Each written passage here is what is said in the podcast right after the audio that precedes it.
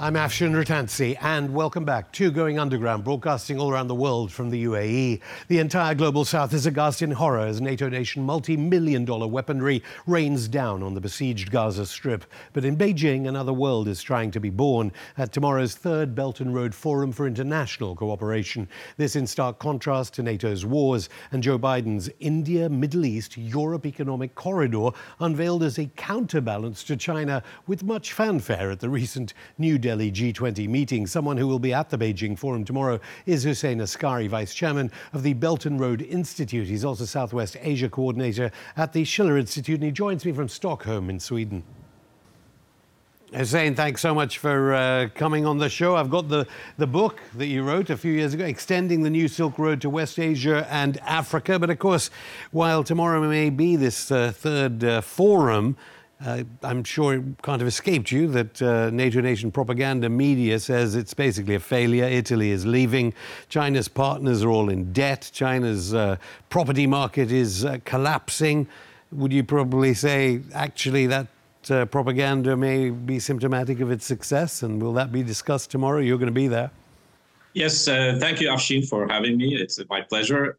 Yes, sure. I mean, all these predictions since I think year 2000, China has collapsed many times, according to these soothsayers, predicting China's fall and collapse. It has been going on for 20 years. This is not going to happen. China has a completely different structure, economic structure and other, but China's own growth and development is dependent on the growth and development in the world, which is an interesting, actually, factor we can discuss. But this Belt and Road Forum tomorrow is a very, very important culmination of a series of summits involving mostly this global south. Remember, we had the Russia-Africa summit, we had the China-Africa summit this year, we had the BRICS summit, which now incorporates new members, a very, very significant development. Also, the end of last year, we had the China-Arab summit and China Gulf Cooperation Council summit.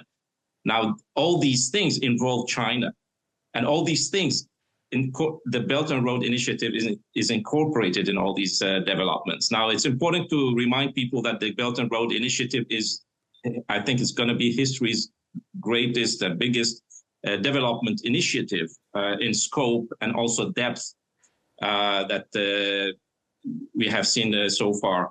I think the most important issues which will be presented, I guess, is first of all is that we have now the 10th anniversary, that it will be a demonstration of the achievements of the Belt and Road Initiative the last 10 years, all the projects which were built, all the developments, but also the resilience of the Belt and Road in the face of all these doomsday predictions.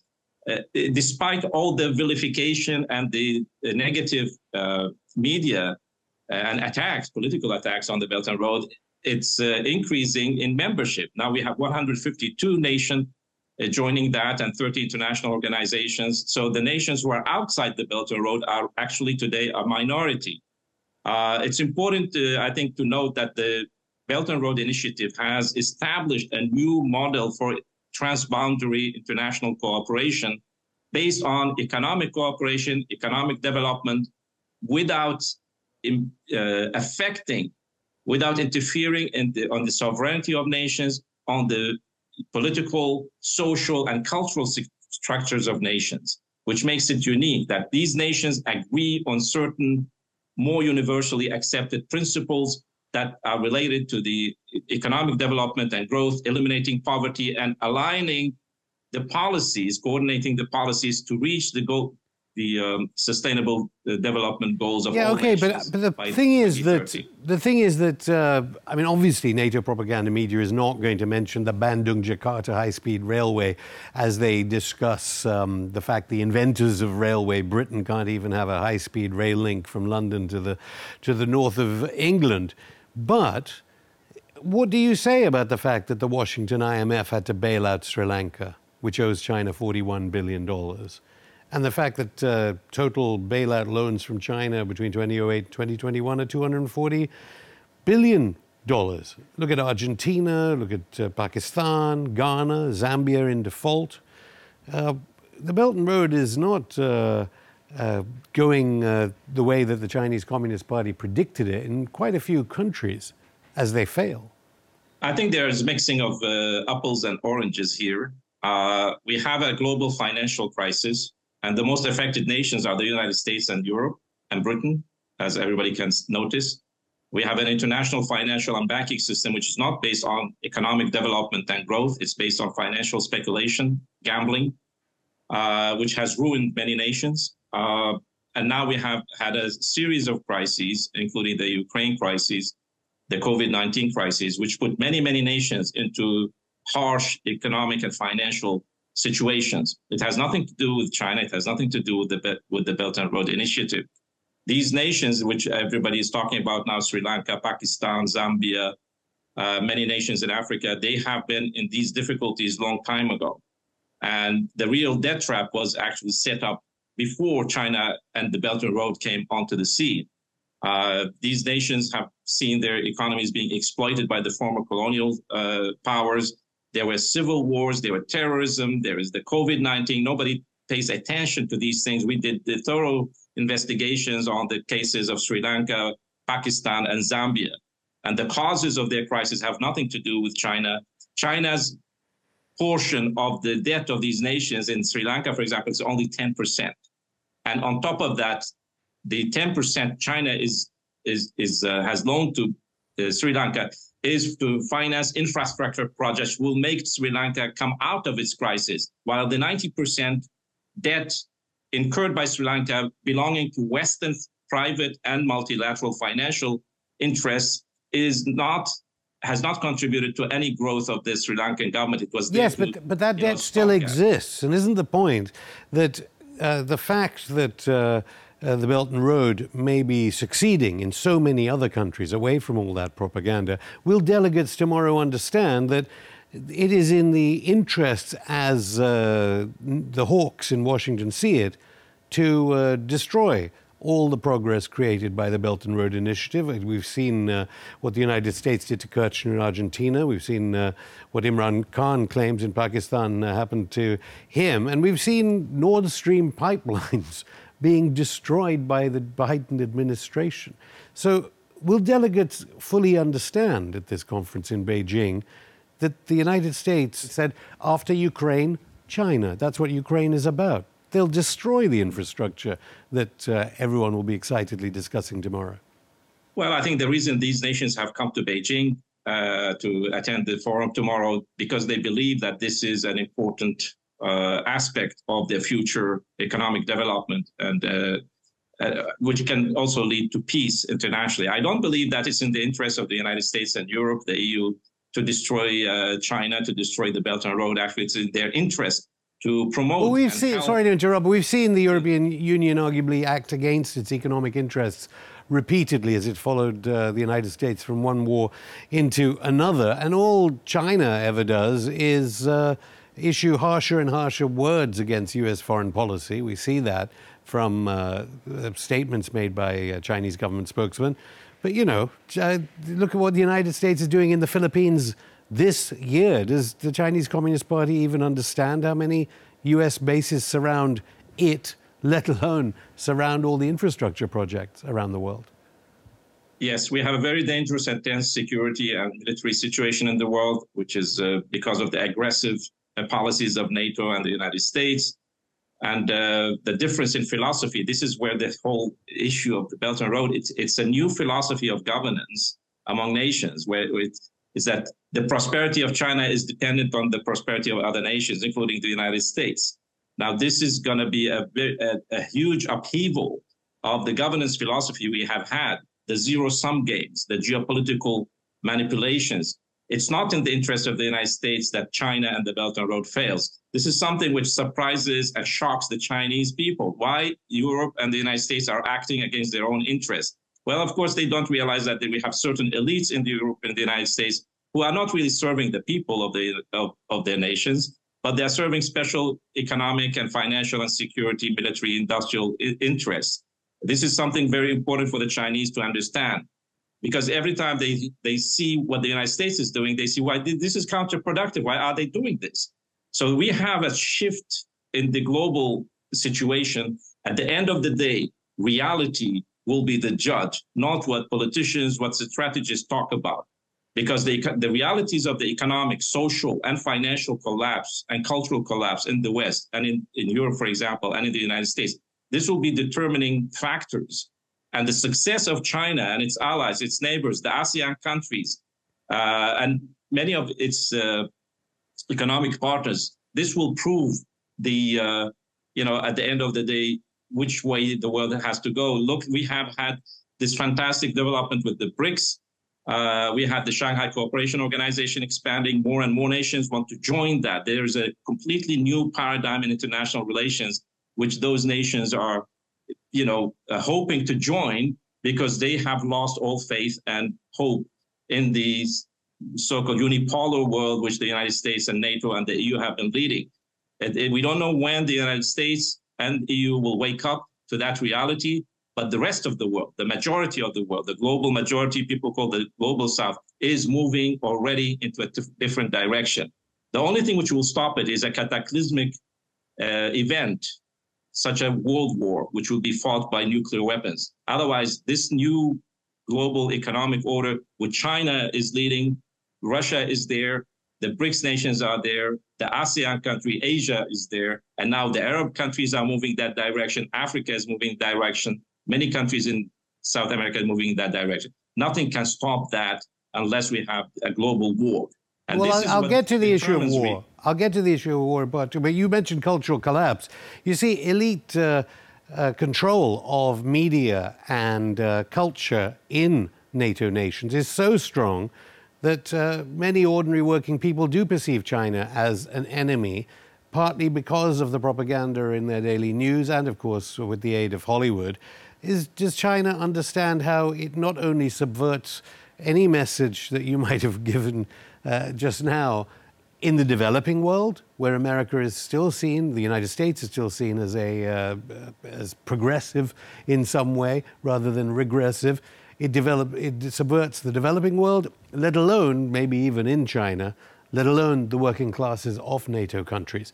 So actually, they're quite unified in NATO countries and the United States behind their model of, as you see it, self-destruction.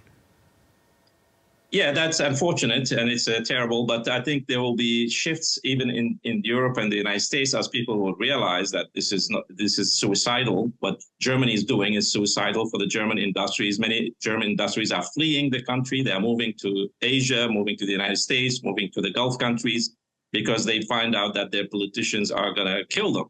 And therefore, they have to find somewhere else to survive.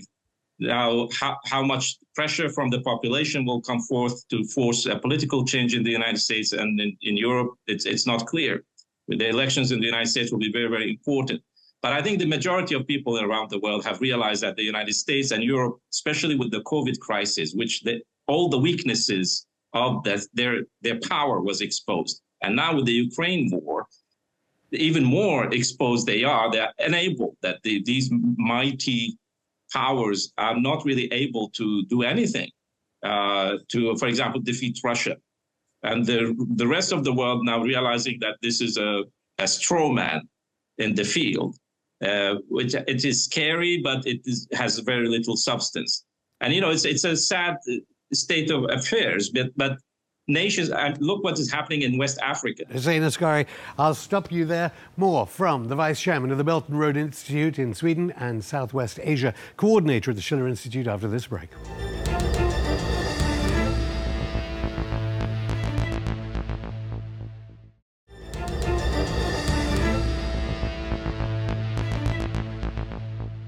Welcome back to Going Underground. I'm still here with the Vice Chairman of the Belt and Road Institute in Sweden, Hussein Askary.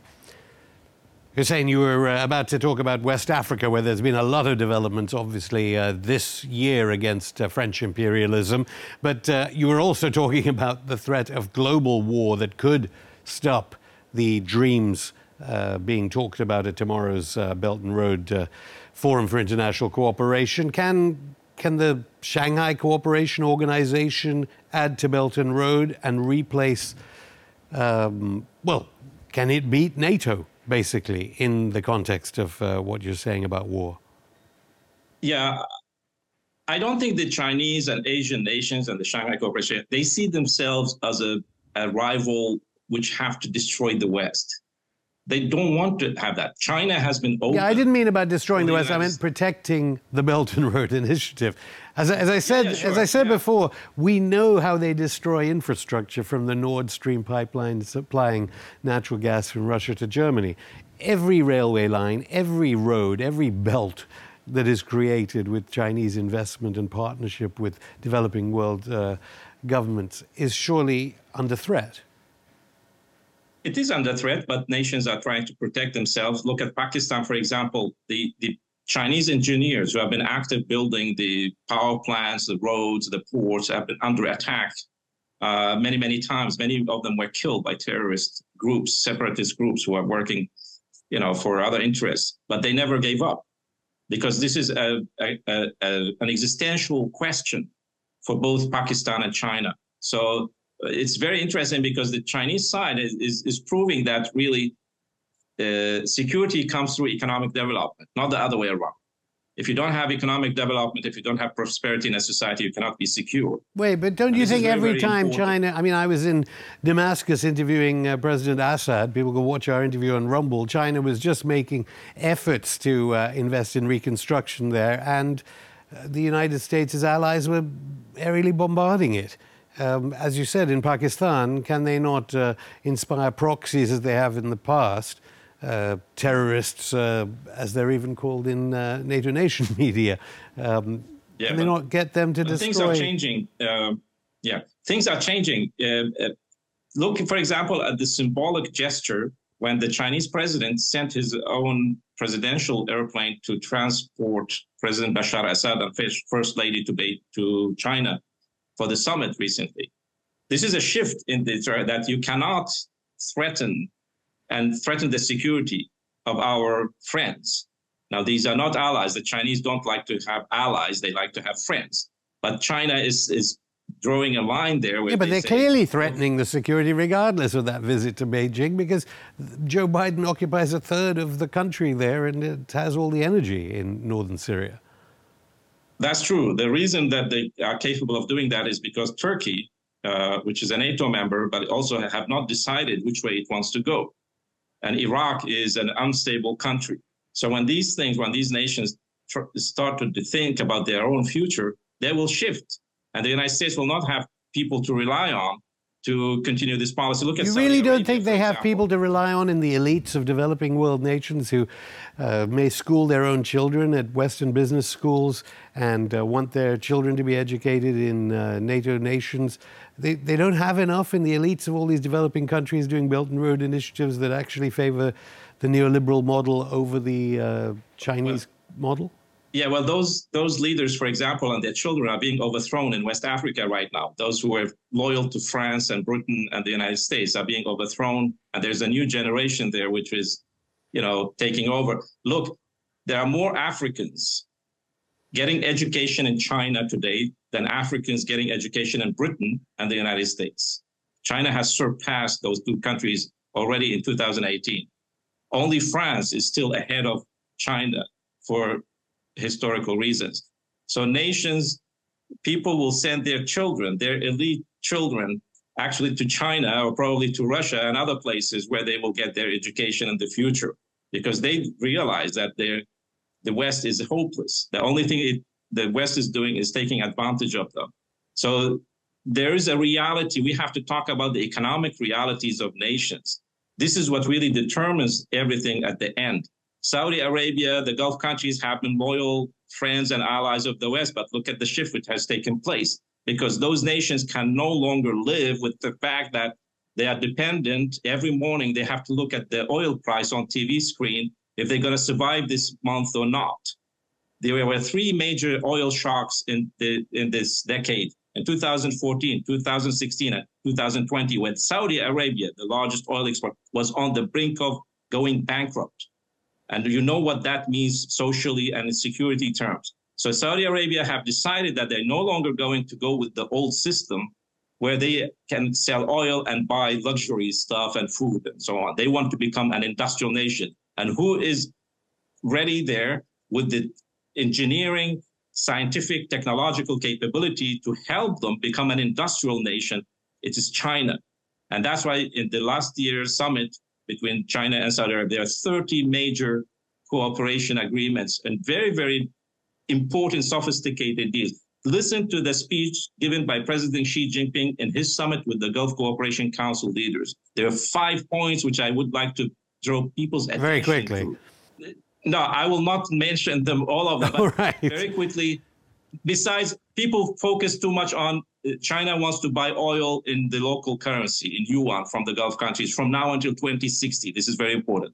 But President Xi Jinping talked about industrialization, 5G, 6G communication systems, cloud technologies, space cooperation, technology in the space, training astronauts, nuclear power development, so on and so forth. So to which, of course, given that NATO Nation media is, even showing U.S. politicians talking about the war in Ukraine really being about the future war on China, it's simultaneously talking about the fact that Joe Biden's India, Middle East, Europe Economic Corridor, IMEC, is going to somehow, make the Belt and Road Initiative some small footnote in history. Is it actually true that it ends in Piraeus port, which is controlled by the Chinese government? Just describe quickly what this Biden initiative, which is being celebrated in NATO propaganda media like the BBC and CNN, actually is. Well, those BBC and CNN, they don't know anything about economics, unless does President Biden and Ursula von der Leyen. They know very little about economics and very little about geography. Now, China does not control the port of Piraeus. China is operating the port of Piraeus in cooperation with the Greek government. China is not an imperialist country. They took the Piraeus port, which was for sale. The EU forced Greece to sell the port of Piraeus to pay its debt. China came in and developed it. Now, China is also building the railways everybody's talking about it, this India, Middle East, Europe corridor. China is building the railways to Eastern Europe and Central Europe. That didn't make it into the news. That didn't make it into the news, obviously, that China was a central part of it. Nor did it make any news in the Biden, perhaps Blinken... The United Arab Emirates, China is involved in building the Etihad rail network. China is involved in the Saudi land bridge project. China built two major ports in Israel, in Haifa and Ashdod, and so on and so forth. So okay, but what about Biden and Blinken's Build Back Better World and Partnership for Global Infrastructure Investment? Are all these just PR schemes by NATO nations helped by their propaganda media to try and attempt to make out they can compete with Belt and Road? Absolutely. If you want to compete with the Belt and Road, you should build better and faster railways. You should build better and more efficient power plants. You should build better and more efficient ports and airports. The United States and Europe are unable to do these things anymore. They cannot finance them. They cannot build them. They don't have the engineering and skill capacity which China has to do these things. So this is not the way to compete. These are just propaganda things. This is the 7th or 8th initiative launched. It is not the first one. And all these things are like hot air, has no substance. On the other issue of no substance, have they given up on the on this Xinjiang genocide story that we covered on Going Underground as a lie? Have they given up on talking about this fake genocide in NATO nations? Yeah, it's fading away.